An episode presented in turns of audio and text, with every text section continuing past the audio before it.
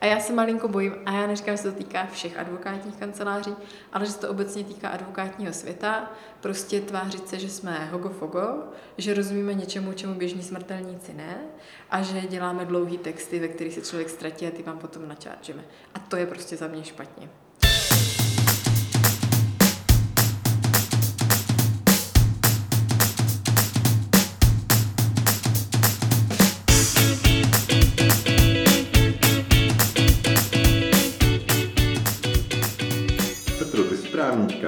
Odhodlaně bourá zažité představy o advokátech typu kufr, sáčko, kravata. Ano.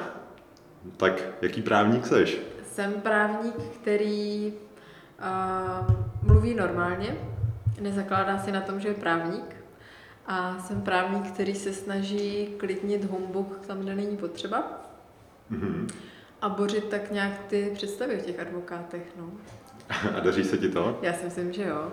Hodně školíme a hodně jsme vidět na akcích a i když to stojí hodně energie, tak mi pravidelně, a teď se jako nechci chvástat, ale vždycky mi přijde nějaký e-mail jenom jako poděkování, že tohle nebo tamto a jako tohle mě nabíjí dál, že se nám daří právě to, co jsme si řekli, že budeme dělat.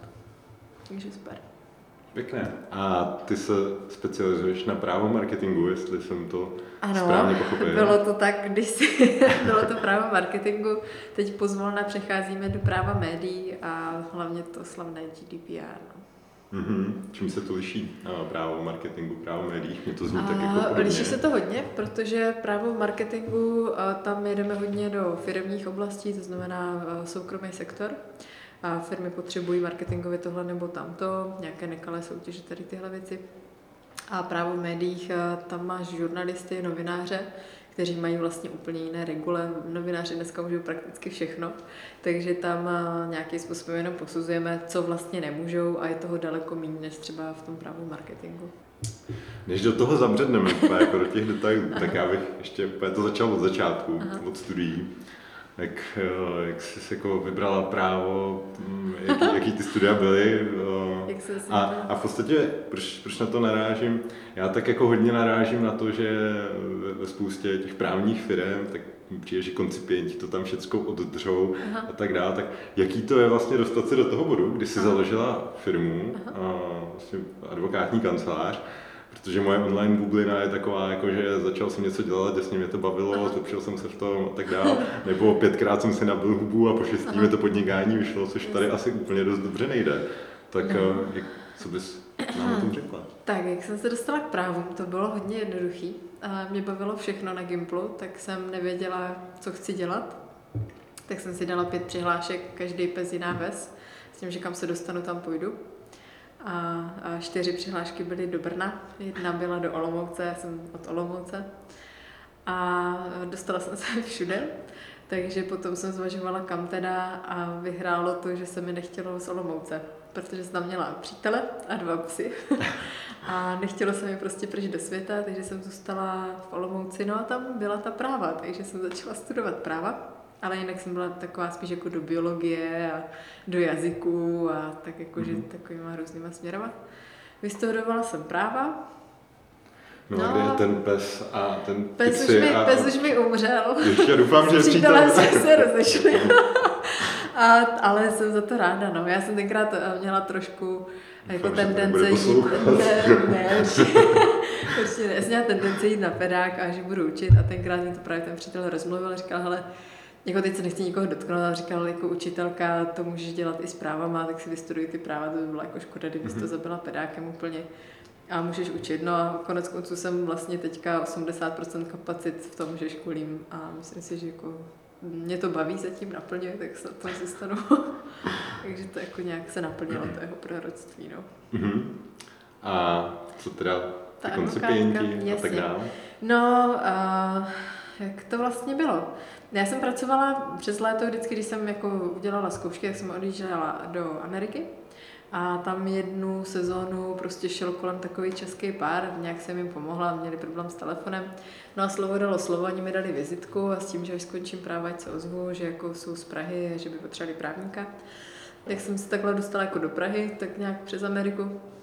Tady jsem dělala na úřadu a asistentku tajemníka asi tři měsíce. To mě tak trošku jako z toho naivního mého světa hodilo zpátky nohama na zem, že ne všichni lidé jsou dobří, milí a jde jim o právo a slušnost. A šla jsem do advokace dělat koncipientku do jedné malé advokátní kanceláře. To mě to docela bavilo, jsem měla výborného šéfa, akorát to nebyla advokace, kterou jsem jako měla představu, že budu dělat. A jeden den přišel takový zlom, jsem psala smlouvu a koukala jsem z okna, jak bylo nádherně. A já jsem si říkala, kurně, co dělám, prostě proč píšu po 50. tu samou smlouvu pro někoho, kdo tu smlouvu ani nepotřebuje, prostě kdo má peníze a kdo nepotřebuje další peníze. Úplně, jako ve mně prostě něco jako, a, tak nějak jako klaplo. Tak jsem šla za tím šéfem, že dávám výpověď a on jako nejdřív koukal, že co, tak jsem vysvětlila, že prostě mě to úplně nedává smysl, to, co tady dělám. Odjela jsem znovu do Ameriky, tam jsem si odpočinula. A pak mě oslovil v Americe, oslovilo mě několik lidí, že by jako potřebovali třeba, abych dělala delegátku v Americe, aby dělala do cestovního ruchu, nebo trenérku jsem tam dělala, jestli tam nechci zůstat trénovat. No a pak mě oslovil ještě jeden kamarád s myšlenkou e že by chtěl jako založit advokátní kancelář a že ta myšlenka prostě je taková, že by chtěl někoho normálního, že nechce advokáty. No a já jsem to jako zvažovala, co a jak, a pak jsem na to teda kývla a rozjel se e-legal. A teďka už máme i ty koncipienty. a tím, že, eh, tím, že jsem věděla, co se mi odehrávalo tenkrát v hlavě, tak jim to nastavujeme jinak. Tak se snažíme volit takovou metodu spíš jako Google, takový to volná ruka, určitě si, co mhm. chcete, takový to jako spokojený zaměstnanec, dobrý zaměstnanec. A jsou krizové chvíle, kdy si říkám, jestli na ně nejsme moc hodní a jestli nejsem znovu naivní, taková ta... A čím se to validuješ? No, jako... No, a pak si řeknu, že ne, že spokojený zaměstnanec, dobrý zaměstnanec. A jedeme to dál, takže... Dobře, já se jich tady pak zeptám. Jo, jo, jo, klidně se jich zeptat. Zrovna dneska jsme měli poradu, ve které jsme jim dali na výběr, jestli chtějí pět týdnů dovolené nebo neomezenou dovolenou, ať si to odhlasují a ať si vyberou, jako jaký jsou plusy a minusy, protože zase u té neomezené dovolené máme strach, aby si ji vůbec vybírali, aby neměli strach říct, hle, já pojedu na dva měsíce pryč, aby jsme se na ní nedívali špatně. Takže jako to necháváme na nich, ať si to nastaví nějak. Takže jedeme takový koncept jako spíš uvolněný. A to máte tak nějak celkově, že snažíte být svobodná firma, že nějak společně rozhodujete? Snažíme, a... protože máme odkryté i finance, a snažíme se, aby ty lidi dělali pro e-legal, jako zcela upřímně. Myslím si, že nedáváme takový mzdy, jaký dostávají advokáti a koncipienti v Praze. To určitě ne. A potřebujeme, aby ty lidi věděli, proč jsou tady. Že to nejsou jenom peníze, že s nimi počítáme do budoucna a že e-legal jsou oni. A já vím, že to zní strašně naivně zase, já to vím, ale věřím no, tomu, jako že ty lidi, jako. že ty lidi prostě, když do nich teďka investujeme dva, tři roky času, pozornosti, když to nastaví tak, aby chodili ne do práce, ale prostě jako dělat právo nějak a dáš jim volnou ruku, tak si myslím, že to samo prostě vyseparuje, že se objeví lidi, co jsou schopní a na kterých může stát illegal a pak jako eh, lidi, kteří, kterým to nebude sedět a v tom případě nejsou illegal brand a ti půjdou pryč. Takže teď jako máme neomezený nabírání, snažíme se dostávat lidi nejenom protože je potřebujeme teď, ale myslíme si, že prostě, když nabereme schopný dobrý lidi, kteří budou kráčet v tom duchu e-legalu, tak bude i práce toho e-legalu, protože jako co bylo dřív, vejce nebo slepice. Pro mě bude dřív zaměstnanec a potom práce. Mm-hmm. Myslím si, že to jde ruku v ruce. A myslím si, že ten vesmír, když tomu budu věřit, tak to tak udělá. Já si myslím, že je tady v Čechách spousta skvělých případů, mm. kde to funguje, ať už Etnetera nebo další. Mm. Uh, takže ty svobodné firmy mají za mě velkou budoucnost. Bavil mm. jsem se o tom i s Tomášem Reinbergerem, mm. Fašílek je taky v podcastu. Uh, Máte třeba i, rozhodujete se nějak o nějakých odměnách tady? Nebo... Teďka to právě překopáváme úplně, že veškeré fakturace, které budeme mít, tak budou v rukách všech toho e-legalu, to znamená, každý bude mít náhled do toho, kolik se fakturuje a podle toho si řekneme, kolik chceme investovat zpátky do e-legalu, do toho rozvoje a kolik se vyplatí a jaký budget bude mezi zaměstnance, jaký mezi nás advokáty a podobně a prostě bude to na principu, pojďme se nějak dohodnout. Samozřejmě, že to nebude jako, jak si to odhlasujete, tak to bude. Jasně, že poslední slovo budu mít zase já jako jednatelka, ale pro mě je strašně důležité, aby ty lidi věděli, jak se to financuje, co to obnáší a aby věděli, že to, že jim třeba nevyplatíme příští měsíc takový odměny jako loni, že to není, protože bychom byli nespokojeni, ale že třeba nižší fakturace a podobně. To znamená, aby ty lidi věděli, o co jde aby si nevytvářeli domněnky. Jak říká Dušek, domněnky, to je to nejhorší, co může být. A tu svobodu si přinášíte třeba i do výběru klientů. Předpokládám, že Jo. teďka třeba v době GDPR se asi vybírat může. Zrovna, zrovna dneska jsem jim říkala, že chápu, že všichni jsme jako z toho GDPR už jako, jako strašně unavení a teďka ten nával je obrovský, ale že to GDPR nás teďka v poslední době hodně živí a pojďme v tom hledat jako to pozitivní, že to bude lepší. A jinak jo, necháváme lidem svobodu, aby si vybrali jednak, jakou oblastí se chtějí zaměřit. A samozřejmě, že do té oblasti potom, když přijde klient, tak je přešoupneme na tu danou oblast, na ty daný lidi. A když někomu ten klient nesedí, tak samozřejmě, že ocením daleko jezdí za mnou, přijdou a řeknou, hele, tenhle klient mi nesedí, tak určitě ho potom s tím klientem nenechám spolupracovat, mm-hmm. protože ta spolupráce bude od A do Z špatně. Jasně. Takže jako určitě jako nebudeme ty lidi nutit eh, pracovat s někým, s kým nechtějí, ale jako zase, ať to nevypadá, že nenutíme vůbec pracovat, jako, takhle to tady úplně nefunguje, všichni pracujeme. Jasně. A uh, ještě bych teda zůstala asi u té svobodné firmy, protože to je takový zajímavý téma. Má, dáváte si nějak třeba společně otevřený feedbacky, máte nějaký hodnocení? Co si, Jo, jo, jo. Měli jsme jednou za půl roku one-to-one schůzky, kde se jako vyhodnotilo, co se povedlo, co se nepovedlo, ale jinak mezi náma ta, jako my jsme malá firma, my jsme do desíti lidí. To znamená, tady to máme otevřeno v rámci komunikace denně, jako Mhm. když něco špatně, tak si to řekneme face to face, když je něco dobře, jak se pochválíme v rámci týmu. Já myslím, že tohle jako, jako v běžné firmě normální, jak to má chodit. Ale jinak jako komunikaci máme hodně otevřenou, místy až moc. Co to znamená, až moc?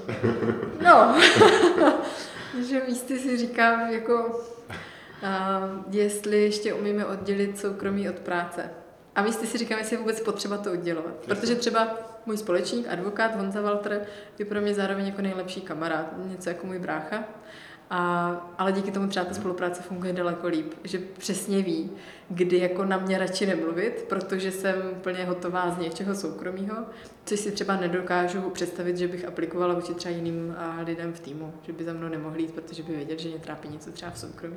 Takže proto třeba spolupráce s tím Honzou je daleko užší, ale daleko lepší podle mě, Mhm. že, že jako jsme i na té soukromé úrovni jako vyladění. Jasně, takže ten tým může zasáhnout i do toho, koho ty sem zaměstnáš dalšího do týmu. No jasně, zase- no jasně. A když máte nábor, tak se dějí třeba... Ne, to ne, to ne. A když máme nábor, tak většinou do toho jdeme s Honzou, ale tím, že ten tým se rozrůstá, tak samozřejmě, že budu chtít znát názor i toho týmu, ale jako zase, kdyby tady seděl jeden člověk proti osmi lidem, tak ho zase tak znervozníme, že to jako nejde. Takže my si uděláme s Honzou nějaký předvýběr a potom to samozřejmě konzultujeme s tím týmem. Mhm.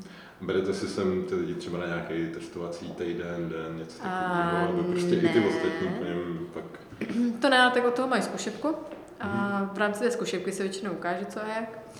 A potom ty pohovory u nás nejsou takový jako advokátní, jakože vyplňte nám tady ten test, ale najeli jsme na systém a ten se mi dost vyplácí, že nejdřív eh, se s nima bavíme úplně normálně, potřebujeme zjistit, jestli si sedíme jako v rovině, Mhm. že se spolu dokážeme bavit.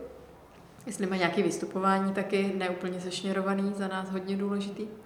Potom promrskáme třeba 5-6 otázek zpráva, jenom jako, jestli ten člověk je vůbec orientován v čase a prostoru, ale nechceme žádné jako encyklopedické znalosti, spíš jak by to vysvětlil klientovi a zase si dáváme pozor, jestli tomu rozumíme, jakože neprávníci, kdyby jsme byli, to Mhm. znamená, jak se nám vyjadřuje, jestli nám cituje poučky, což nechcem.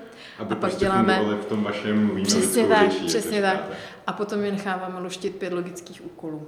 A dva jsou těžký a dva jsou jednoduchý, jeden je takový střední. A ten jeden vypadá, že nemá řešení a když mi ten člověk odejde s tím, že jeden nemá řešení, tak je to pro mě hodně jako známka toho, že ten jako nebude úplně to správný. Takže řešíme logické hádanky.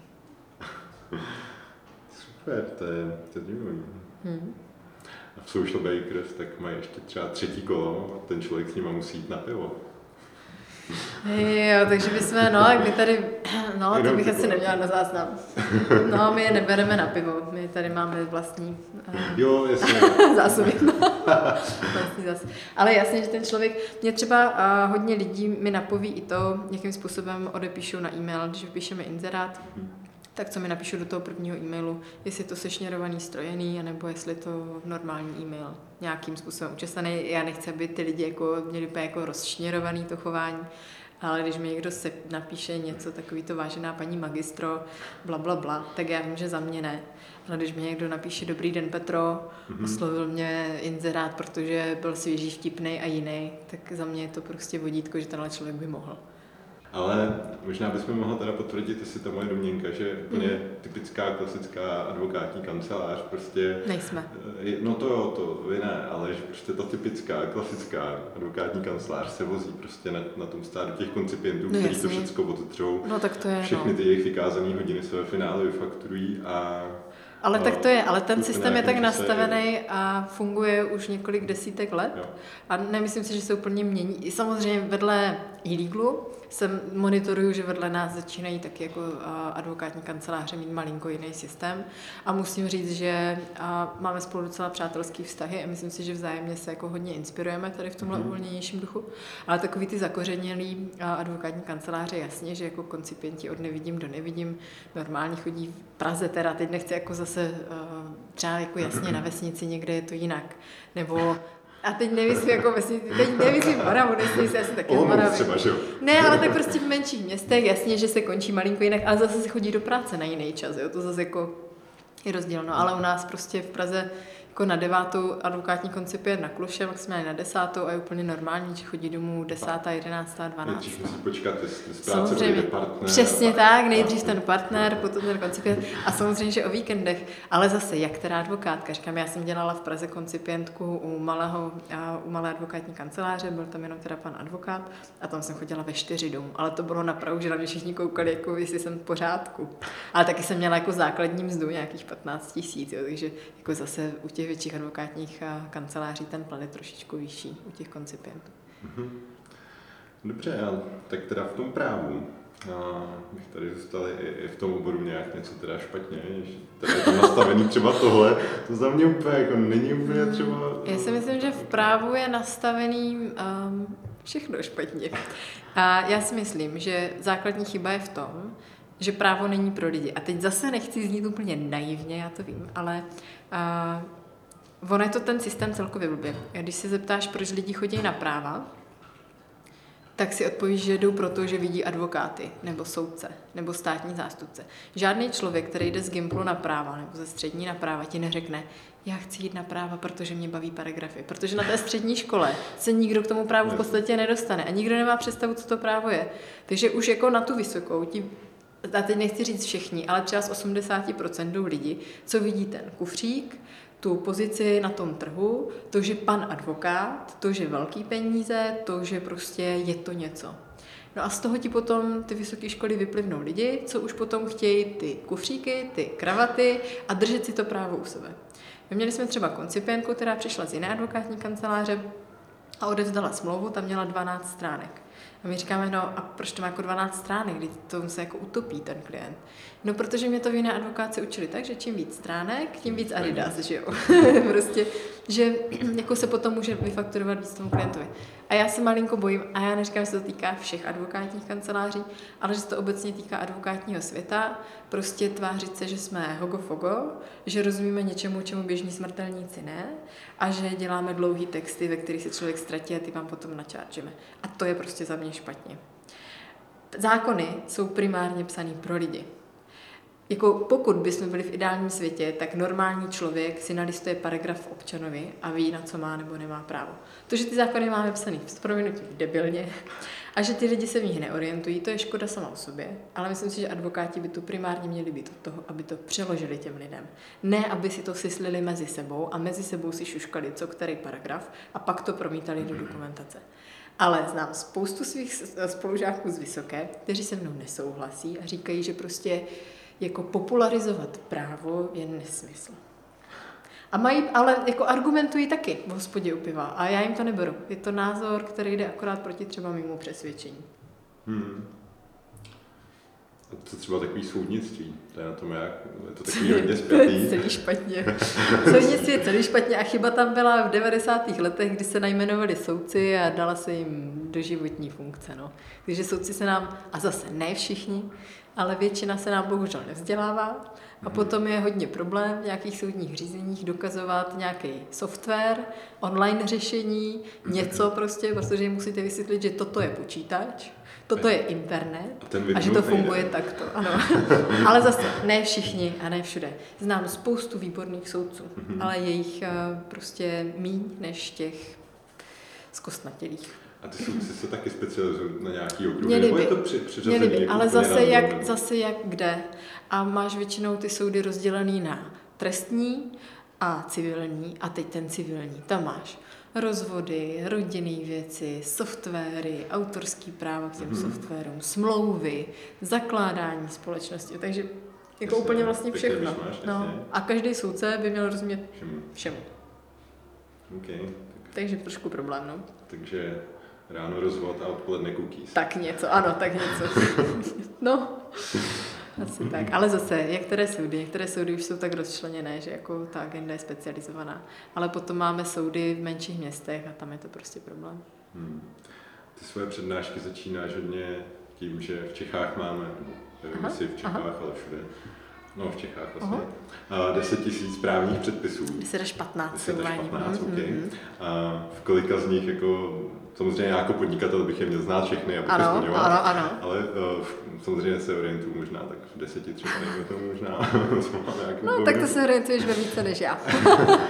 No a to, tam jsem to směřoval. No. V kolika z nich se může orientovat třeba běžný jako takhle právník, který má nějakou specializaci. To záleží. Eh, Spousta advokátů dělá generální praxi, tam eh, potom nejdou moc do hloubky, protože to nejde.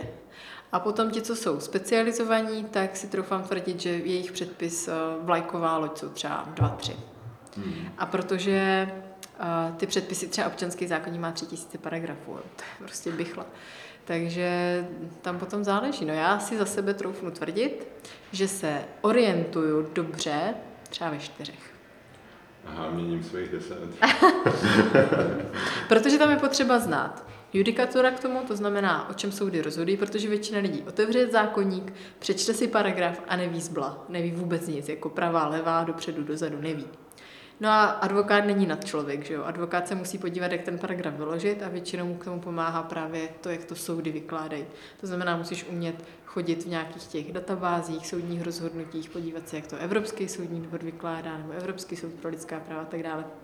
Takže jako to není jenom, že máš uh, zákon, ale k tomu máš spoustu ještě komentářové literatury, náhledů, teoretických, praktických, soudních výkladů a z toho musíš, z toho myšmaše, musíš udělat něco pro toho klienta. Takže když něco řešíš, tak to není jenom o tom zákoně, Ne. ale o tom, jak když se něco řešilo, tak jak ty soudy rozhodovaly. Jasně, a je to jako A- barák, když stavíš. Potřebuješ vystavit barák, ale musíš mít základovou desku. Mhm. Základová deska je zákon. A to, co stojí na té základové desce, to je všechno okolo. Okay. A ty rozhodnutí bývají i jako protiřečící. No samozřejmě. Máme ze zákona, nebo máme právní řád, který říká, že všechny soudy by měly rozhodovat ve podobných věcech podobně. No, co to znamená? Znamená to, že soudy nemají absolutně čas řešit, jak by měli rozhodovat, jestli okresní soud v Pardubicích rozhodl podobně jako v Olomouci, prostě rozhodnou a potom si to nějakým způsobem ten klient musí táhnout dál a dotáhnout to až nejlíp do Evropy, aby, aby ta Evropa řekla, vy jste to tady trošku jako přestřelili, vraťte to a rozhodněte obdobně. Já bych se vrátil k tomu e-leagu tvým. Mhm. Vy teda hodně přednášíte. Mhm. Kolik hodin ti zabírá příprava Na přednášky. Na, na ty přednášky, protože já jsem už jich pár viděl Mhm. a přijím, že to máš vždycky skvěle jako připravený, spousta, Mhm. spousta ukázek, ideálně, ideálně i přímo na ty lidi z publika, Mhm. kde tě moc baví ukazovat, jak to mají krásně špatně. jo, jo, Ale to je většinou s předchozím souhlasem těch lidí. Jasně. To já bych si jako nedovolila. No, a já školím v podstatě 4-5 témat. A než jsem vždycky vypustila to daný téma, tak to bylo třeba 4-5 měsíců příprav. Jakože hodinově to asi nevyčíslím, ale bylo to třeba za těch pět měsíců třeba tři dny v týdnu. Že jsem fakt dělala jako rešerše, m, se sbírávala jsem si jako věci a hlavně uh, já potřebuji přednášet tak, aby to ty lidi pochopili a aby jim to nějak vystavila, protože nahrnout na někoho třeba takový GDPR, to, jako, to pro mě byla asi největší výzva zatím. Přeložit GDPR do ličtiny, tak, aby to lidi bavilo, zaujalo a aby pochopili, co se pod nich vlastně chce. A já mám takový, takovou teorii, a myslím si, že se mi jako, uh, potvrzuje, že lidi buď čtou, anebo poslouchají. To znamená, všechny ty slajdy musí být oproštěny od textu, musí tam být hodně ukázek, videí, musí tam být věci, co lidi zaujmou, co si zapamatujou, protože jenom tak ty lidi dokážou jako udržet pozornost a odníst si z toho semináře něco. Takže to GDPR byla velká výzva, protože to byla suchařina a odporná, hnusná věc. Pro mě ze začátku byla jsem do toho tak trošku natlačena a ta příprava mi zabrala fakt třeba těch pět měsíců určitě. Ale o to víc jsem teďka ráda, že, že mám jako dobrý feedbacky, že ty lidi píšou super, pochopili jsme a ještě nás to bavilo. A jako udělat GDPR seminář na čtyři hodiny, aby ty lidi řekli, za prvé pochopili jsme a za druhé bavilo nás to, to je pro mě neuvěřitelná satisfakce. Já bych za to nemusela být ani zaplacena, stačí, že ty lidi tohle prostě píšou a řeknou a jako dlouhodobě ten feedback je pozitivní a to jsem strašně ráda. Mm-hmm. Já u těch přednášek musím upozornit, že třeba nevím, máš affiliate uh, konference mm-hmm. o GDPR, nebo vůbec si dělala konferenci marketing GDPR, mm-hmm. kde, kde je spousta super videí, takže tomu určitě bych odkázal. Kdo ještě GDPR... Uh, Koho ještě nepotkalo náhodou. Asi tak takových, takových lidí bude ještě hodně. Jo, jo, jo. Takže, takže tak rychle na videa a tak to na internet, ale teda jak ty a to GDPR, kolik času ti zabralo třeba něco takového nastudovat? Já se vůbec nedivím, že se s tomu chtěla Já to studuju bránit. pořád. Eh, já to vlastně město dostalo poprvé do ruk eh, rok a půl zpátky, že něco takového bude. Já jsem říkala, že to dělat nebudu, a protože mi to přišlo odporný úplně. A pak nějak tím, že jsem dělala právo marketingu, tak ta poptávka byla tak obrovská a ty lidi prostě potom začali tlačit, hele, ale my jsme to od vás fakt potřebovali. že jsem prostě do toho byla tak nějak natlačená. No, od Piraného největší krajíc, takže jako teďka v podstatě každý týden mám třeba tři, čtyři semináře na GDPR a neustále řešíme nějaký GDPR, takže je to hodně no. A co byla otázka? No, jaký to bylo to vstřebat vlastně? Je to vstřebat. No bylo to uh, náročný a hlavně uh, rok a půl tam pořád nacházím nové a nové věci. Takže já ještě s tím teda, jak byla natlačená, tak se dá říct, že pro právníky je to teda skvělý biznis. Je to 100% skvělý biznis. Já naopak, eh, já třeba, když mi přijde klient a protože mediální masáž je neuvěřitelná, tak přijde potřebuje tohle, tam, to, to, to tak já mu naopak vysvětluju, že toto nepotřebuje, toto nepotřebuje, tohle taky nepotřebuje a že mu děláme tady tyhle dva dokumenty a že je v klidu, že není potřeba to dramatizovat.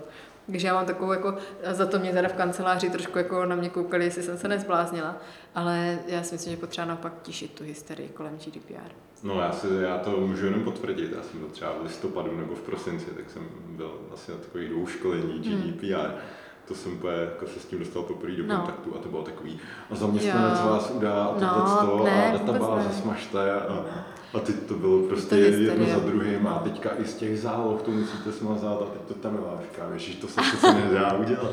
A no. pak právě jsem dělal si první přednášku a klikli, tak to tak jako... Pohoda, to bude dobrý. To je jako EETčka, že jo, v době, kdy to mělo být, tak všichni jako kolem toho humbuk a vlny a podnikatelský záměry na to byly a pak to utichlo a je klid a GDPR bude úplně to tež. Jo, všichni jako, je to, za prvé je to právní biznis a za druhé je to softwarový biznis. Strašně moc konferencí a proto u nás kanceláři mají všichni zákaz chodit na konference.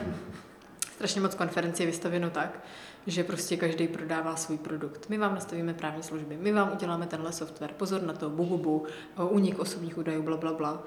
Já to úplně nenávidím tady to. Já jsem byla přednášet na jedné konferenci byla pod nejmenovanou organizací a byla to velká organizace v České republice a člověk by u nich čekal, že prostě vysvětlí těm podnikatelům, co se má dít. A vystupovala jsem až na závěr, protože ten den jsem přednášela ještě ráno na jiné. A přišla jsem na ten závěr a měla jsem 20-minutový příspěvek a vysvětlila jsem mi tam, co jsou osobní údaje, co je zpracování a co si mají vlastně nastavit. A začínala jsem tím jako tak, tak mi řekněte, co jsou osobní údaje a jeli jsme. A z těch 300 lidí nikdo netušil. Po celé té konferenci, po celém dni, já jsem přišla někdy v pět hodin večer, mm-hmm. vůbec netušili, o čem se bavím, o jakých osobních údajích. Já jsem na ně koukala, říkám, co jste tady dělali celý ten den. A pak jsem si projela ty prezentace. No a samozřejmě, že jako potřebujete nás, potřebujete nás, hlavně vám to podáme tak, abyste se vystrašili, abyste nevěděli, o co jde a co s tím dělat. Že jo? Mm. Taková ta klasika. No. Takže od té doby mají všichni u nás v kanceláři zákaz chodit na konference týkající se této tematiky, protože to je fakt úplně o ničem. No jak to třeba teda změnilo e-legal nebo jako tvojí firmu, GDPR. kolik jsi musela třeba najmout lidí, nebo jak třeba takhle v nějakém rozvoji toho podnikání? Čtyři lidi jsme nabrali od doby, co se rozjelo GDPR a stále nabíráme. A to tišíme tu poptávku. Já fakt polovinu věcí odbavuju, že na tohle si stáhněte vzor tady a budete to mít zdarma.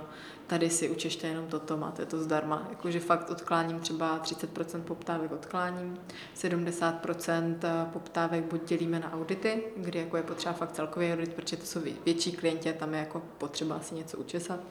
A potom eh, zbytek prostě jim řeknu, ale tady vám uděláme tři dokumenty a neřešte to. Učešte si to, aby to nějak vypadalo, ale není potřeba do toho investovat horentní sumy. Mhm. Hezký přístup. No, tak podle mě by, je to férový přístup. No já jsem se třeba na rovinu, musím říct, takovým jako nesetkal, to bylo většinou, no helejte nějaká šestimístná sumička, uděláme analýzu No. a pak vám řekneme, kolik to bude stát. To je Jo, a s tím jsem se fakt jako ve No. svém podnikání A to je šílený a proti tomuhle my právě bojujeme, A proto máme jsem, e-legal. Pak jsem jako schlídnul konferenci, No. affiliate to a tak dále. Tak My jsme, dále. my jsme tady měli jednoho velkého klienta, já ho teda nemůžu jmenovat, protože máme advokátní tajemství. A ten teda fakt ten audit potřeboval, že potřeboval jako nasadit ty dokumenty a všechno.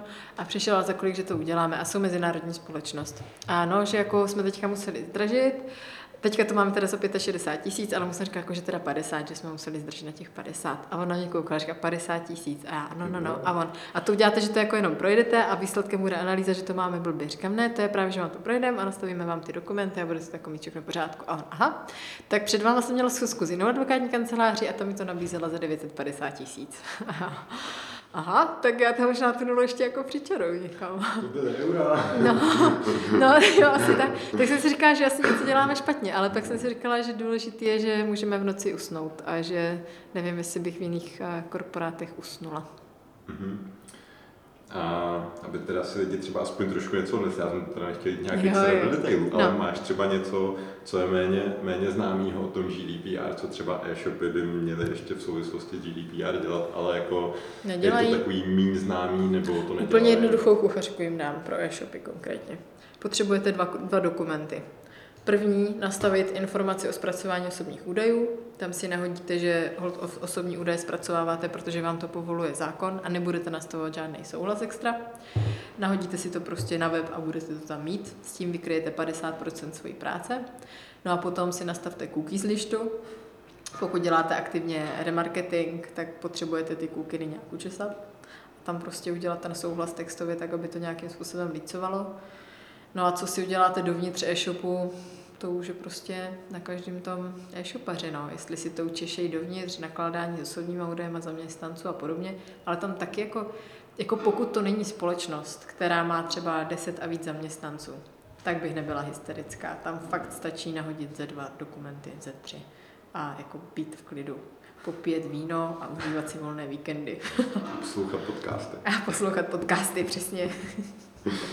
Super, takže konec marketingu v Čechách to asi není. Není, není, rozhodně není. A vždycky, vždycky a je to schopný marketérovi. Schopní marketéři se s GDPR popasují jako s příležitostí, ne jako se strašákem. Mhm. Dneska jsem tady měla rozhovor s ním novinářem, který dělá marketing a ten říkal, že jedna společnost marketingová v České republice končí a že říká, že je to kvůli GDPR. To je typická ukázka toho, že neměli absolutně schopný tým a že v tom měli s proměnutím bordel. Mhm. Kdyby měli schopný tým, tak by si to nějakým způsobem učesali, nezabralo jim to víc než týden a frčeli dál s kvalitnějšíma databázema, s kvalitnějšíma datama, kvalitnější marketingový nástroj. Já si myslím, že kolem toho fakt zbytečný humbuk.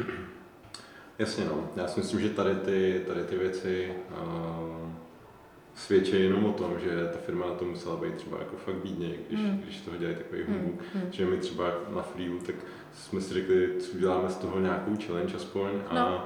Tu bezpečnost tam Přesně. hodně řešíme, tak ji ještě zlepšíme, Přesně. protože to, to Přesně. teď je na to ten pravý čas. Přesně to co, to, co člověk ví, že stejně měl udělat a odkládal to, až bude čas, no tak teďka dostal pevný deadline, 25. května, čau. Jako deadline jsme na to neměli, my jsme, třeba udělali totiž dvoufaktorovou autorizaci Aha. a teď jsme si prostě podívali, tyjo, co dělají banky ještě, aby jako fakt zabezpečili a tak jsme třeba přijeli tu dvoufázový ověření a takový to, hele, někdo se asi přihlásil do účtu, když třeba si dáš nový browser nebo něco takového. Nebo kde všude jsi No, přihlášená. a je to. Což jsou takové bezpečnostní věci, které třeba nejsou až tak běžné, ale Hmm. prostě věděli jsme, že jednou je tam chceme udělat, tak jsme řekli, OK, tak teď řešíme prostě bezpečnost, osobní údaje, to s tím prostě souvisí, No, tak to prostě vezmeme a přejednou. Tak by to mělo vypadat. Jasně. U toho e-leagu, ještě teda to je ten marketing, a mně se hrozně líbí, co máte na těch stránkách. Uh, vy tam dáváte různé testy Aha, a, a tak bych se tě zeptal, no. uh, co, jsou, co jsou nejčastější přešlaty začínajících podnikatelů? Se tam dávají takový různý testy a tak dále? Nejčastější přešlapy, no teďka hodně osobní údaje a potom je tam takový chyták a to by řekl spíš kolega, a začínající podnikatelé neví o věcech, co se třeba zakládají do obchodního rejstříku hodně. Ale my třeba tady tenhle test jsme vykopli z toho důvodu, že jako v rámci našeho brandu a našeho ducha děláme jednou za půl roku akci pro zhruba 100 lidí, nejrychlejších 100, že děláme školení právní minimum pro začínající podnikatele, je to zadarmo, vždycky je pozveme na koláček, na kafe a snažíme se jim tam nalít takový, je to teda tříhodinový, a snažíme se jim tam nalít co nejvíc informací do začínajících podnikatelských kroků. Je to z toho důvodu, že kolem nás je strašně moc eh, začínajících podnikatelů, protože jsme třicátníci, tak kolem nás Mhm. teďka ten boom, že těch našich spolužáků a rodinných známých. A všichni jak přes kopírák jdou, nevím toto, nevím toto, na tohle jsem zapomněl, tohle je teďka průšvih. Takže my jsme vykopli jednou za půl roku takovou osvětu, kde teda nejčastější ty přešlapy jsou a snažíme se to těm, těm podnikatelům to know-how předat, aby jsme nemuseli ty ohně hasit, Mhm. ale aby Aby jsme teda nějakým předcházelo. A co teda je největší chyba v rámci těchto seminářů a co chci jediný, když už nic, tak aby si podnikatelé odnesli, že co není na papíru, to neexistuje. Že tisíckrát ty lidi můžou přijít za advokátem a říct, my jsme se takhle domluvili, já mám právo na to. A my jim řekneme, ano, podle teorie práva a podle tohoto paragrafu na to máte právo, ale my to musíme u toho soudu dokázat. A ti lidé řeknou, no a my jsme si to řekli do telefonu a to už je prostě problém. Takže já vždycky na začátku a na závěr říkám, když něco si odnesete z tohoto semináře a bude to věta na všechno podstatné papír nebo aspoň ten e-mail, tak já budu klidná, bude se mi spát líp. Ale tohle je základní mantra každého podnikatele. Mít na všechno nějaký záznam. Co se řekne telefonicky, super, ale projďte to ještě tím e-mailem. Ono je dobrý třeba aspoň po tom telefonu, hele, takže to se No, domluvili takhle, takhle, no. jo, okay. Jo, a, to jsou, a to je hlavní problém, jako všichni lidi říkají, jasně, to je otázka smluv. No to není jenom otázka nějakých smluv, jako kupní smlouva, darovací smlouva. To je otázka, někom, někdo bude chtít, abych vyvinul software, abych mu udělal grafiku, abych mu vytvořil na míru uh, SROčko. A teďka, já když nemám podklady v tom e-mailu, co jsme si smluvili, tak zrovna tyhle oblasti jsou tak pitomně a tím zákonem upravený, že prostě tam není, co není Hmm. smluveno, to není. Ale jako když to není ani v tom e-mailu, tak to s prominutím dělá jako fakt střelec. Je to, no, střelec. Jako podívej se, jak funguje dneska marketing. Jak, jak, jakým způsobem marketéři na volné noze poskytují služby. Člověk jim napíše, hele, mohli byste mi udělat SEO, mohli byste mi nastavit PPCčka a ten marketéř řekne, tak mi dejte vaše vstupní údaje, nějaké loginy, bla, bla, bla, já vám to udělám. Udělá to, ukaž mi záznam o tom, že to udělal. Ukaž mi, jak zní ta smlouva, kdy teda vlastně ten klient zaplatí měsíčně, paušálně, za hodiny, jako kde to je. A dneska ten online marketing je tak rychlej a frčí, že ta objednávka jde takhle rychle prostě tam a zpátky a zapomene se na spoustu podstatných věcí. A pak je velký problém. Mimo jiné třeba to, že neexistuje zpracovatelská smlouva podle GDPR, jo? Takže jako online svět super, zrychlujeme, frčíme, ale zapomínáme na to, že je potřeba tu smlouvu mít. Hmm. A že jenom jeden e-mail netvoří smlouvu. Jasně, je uzavřená, ale dokaž mi obsah té smlouvy. A to je to alfa omega. A nepřijde ti třeba, že je to i jako nějaký, o nějakých sortách lidí, že třeba, dejme tomu nějaký větší profíci si vybírají nějaký klienty Ne. a tam v nějakých Ne, větších ne. kruzích jako Není. Že, Mám klienty na všech úrovních a toto řešíme na všech úrovních. A čím větší kolo, s tím větší punker. a potom mi, potom mi tady No. klient říká, hele, my jsme ještě nikdy neměli problém s klientem. Říkám, tak ať vám to zůstane. Takže jako, mm, nevím, no. okay. A ještě jste testovali marketáky. No, testovali. Jak dopadly? Tam je to docela paradox, protože marketéři odpovídali špatně, ale paradoxně, že se báli říct, my máme právo na to a na to, že, že jako se podceňovali, že řekli, že ta hranice zákona vede v určité linii a přitom ta linie je ještě jako malinko níž, že mají jako ještě daleko větší volnost, Ještě než vlastně no. řekli. Takže přijde mi, že jako, a ono je to možná dobře, že marketéři jsou takový jako spíš opatrnější. No a pak jsou takový střelci a tam já říkám, že ať si jako střílejí ty marketingové kampaně nelegálně, že já si myslím, a to jako osobní názor, že nelegální kampaň v marketingu zasáhne daleko víc než ta legální. Pokud je udělaná chytře a není to nějaký vykrádání nápadu, jako teďka vidíme třeba v případě jedné nejmenované automobilky. Že? Ale eh, pokud přestřelí a udělá nějakou tu gerilu, tak jako z právního hlediska je to nezákonný, tak ať se na to nachystají, že je to nezákonný, ať nachystají uh, krizovou komunikaci a ať si vypočítají, nakolik to může přijít. No a potom, jako ať jsou ready s tímhle budgetem a s tou krizovou komunikací, protože většinou ta marketingová kampaň jim přinese daleko víc, než zaplatí. A to je za mě skvělý. A to je práce dobrýho marketéra. Ale ten dobrý marketér musí být střelec vědomý. To znamená, musí vědět, že jako, hele, jdeme za hranici zákona, ale přinese nám to asi tady toto. Mm-hmm. Řeší se to často tady ty nějaký kampaně jo, na hraně? jasně, nevím, určitě jo. Košík versus rohlík a takový. Jo, řeší, řeší se to často a já říkám, že není místo pro soudy tady v tomhle, že no dobrý marketér si to vybojuje sám. Mm-hmm. Ale řeší se to, řeší. Teďka mi nedávno zrovna napsali kvůli té automobilce, nebudu teda jmenovat, kdo mi psal, ale chtěli nějaké vyjádření k tomu, byli to reportéři, nebyli to přímo jako, eh, že by to byly ty automobilky.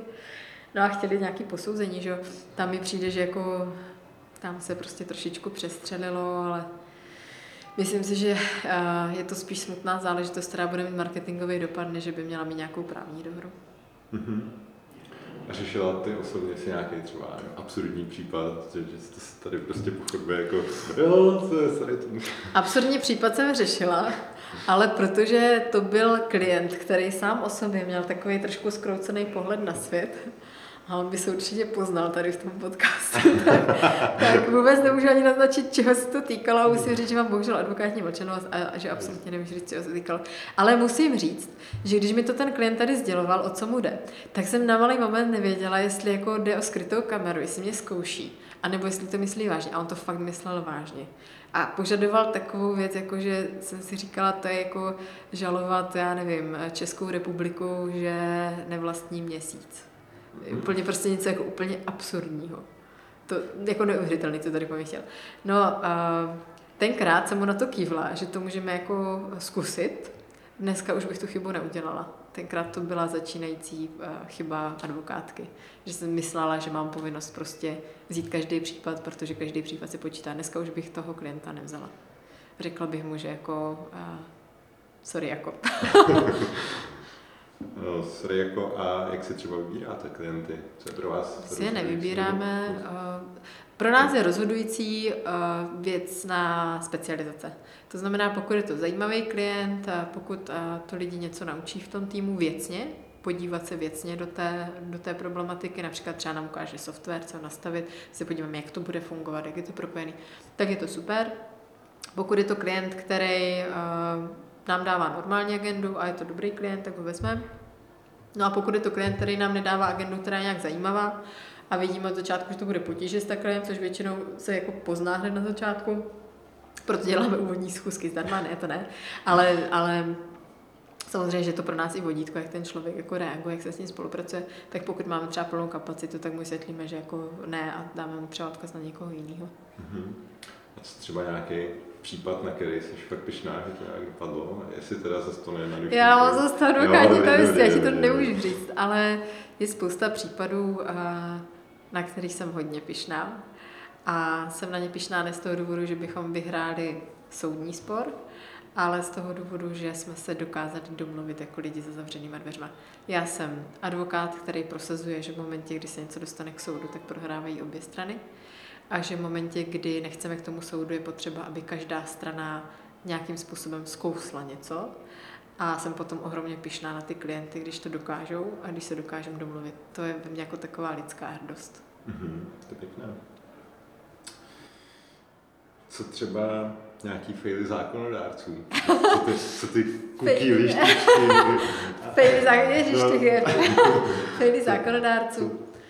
Všude jsou faily zákonodárců, no tak zákonodárci taky jenom lidi občas něco nevychytají, něco nevidějí a je potom na té judikatuře, aby se s tím, eh, aby se s tím pohrabala a řekla, kudy linie povede. No, třeba v GDPR to bude neuvěřitelně na těch soudech, aby rozhodli, co a jak. No, protože tam je to podle mě jako spousta věcí technicky nejde, no, jasně. proti sobě jsou kuky, lištičky, Ale, takový... A to je dáno i tím, jak máme zkostnatělý systém, že jo. Přijde návrh zákona, ten ti musí projít několika prostě sférama v poslaneckých sněmovnách, nevím kde ještě, A než se ti dostane reálně na stůl, a než ten zákon schválí, uplyne nám 5-6 let v klidu, že jo. A zvlášť, když chceme regulovat prostě online svět, tak se podívej, kde je svět před 6 lety onlineový, že jo. Takže jasný, že ty zákony nebudou reflektovat všechno, že a priori ty zákony vlastně v momentě, kdy mají mít účinnost a mají začít jako fakt v reálu mít dopad, tak už jsou dávno prostě pravěký. tak to prostě je a bude. A je to o tom, aby jsme ty zákony vykládali rozumně. Lidsky.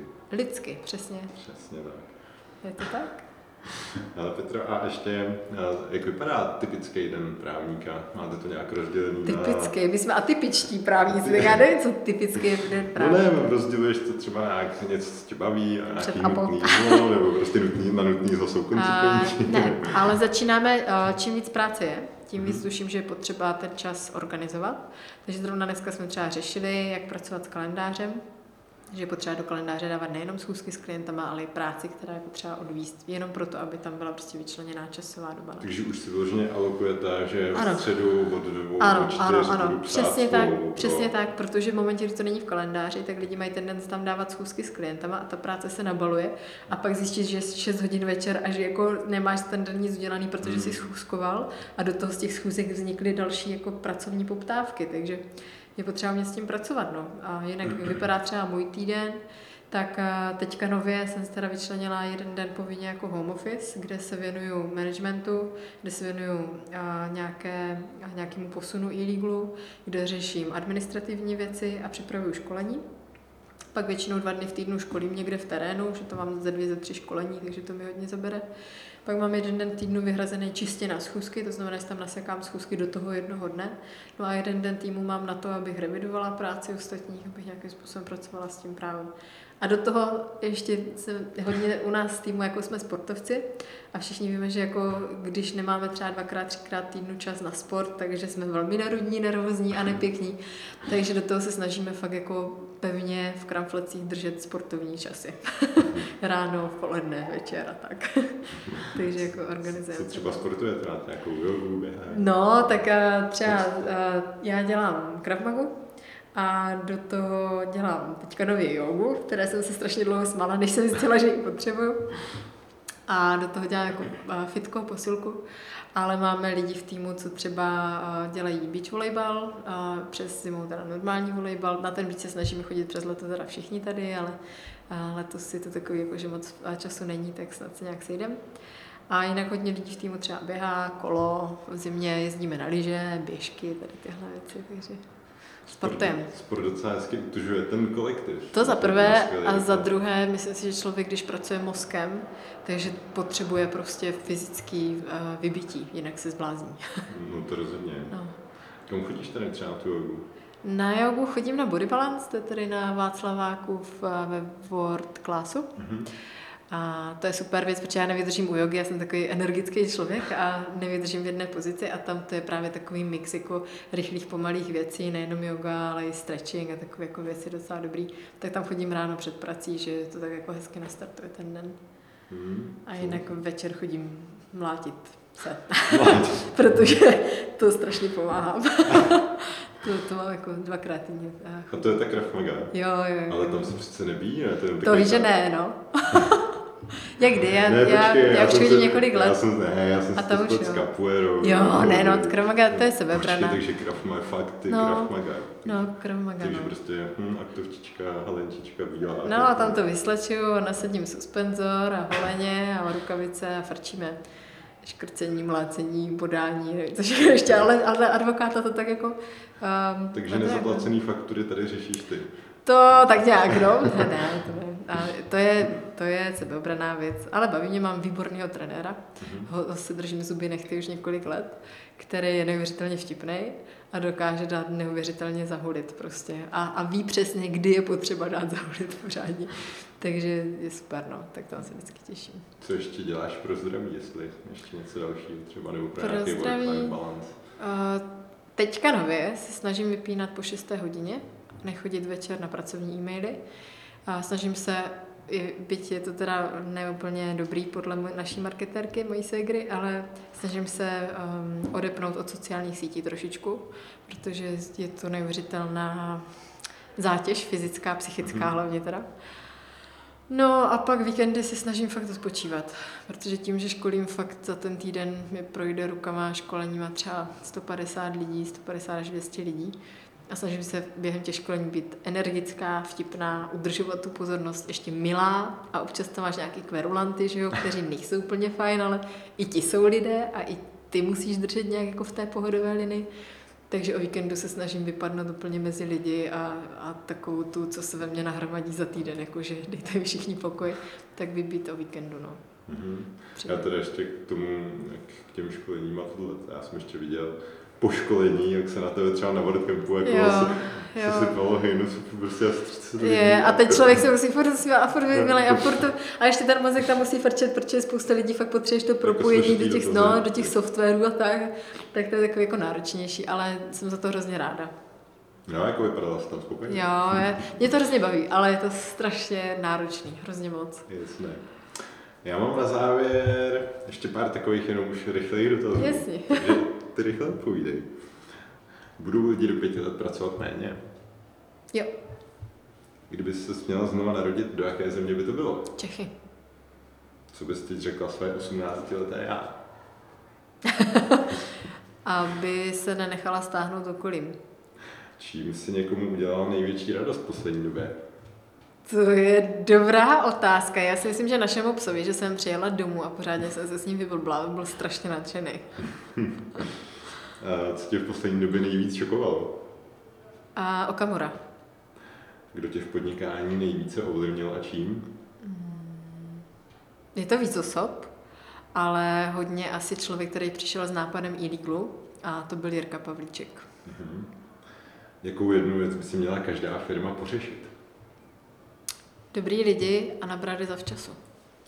Co tě na čer nejvíc štve? Uh, volební systém. hmm, ok, souhlasím. Co tě, co tě na sobě nejvíc štve? Uh, že jsem uh, občas nervák. Občas nedokážu tlumit svůj, svůj temperament. Je nějaká investice, která se ti mnohonásobně vrátila? Uh, předávání know-how lidem v týmu. Kdo je podle tebe úspěšný? Člověk, co je spokojený. A stala se ti nějaká špatná věc, za kterou, když se teďka zpátky mm. ohlídneš, tak jsi za ní v podstatě ráda? Že za všechny. Za všechny šlehy v mém životě jsem fakt ráda. Nechci, aby to znělo jako, jako kliše, ale je to tak. Všechny ty šlehy mě někam posunuly. A co ti dělá největší radost? Největší radost mi dělá, když jsem v horách a jsem offline a jsem tam s přítelem nebo s kamarádama a jím chleba se salámem a jabko. tak tímhle bych to ukončil, protože to je moc hezký. tak super, tak díky.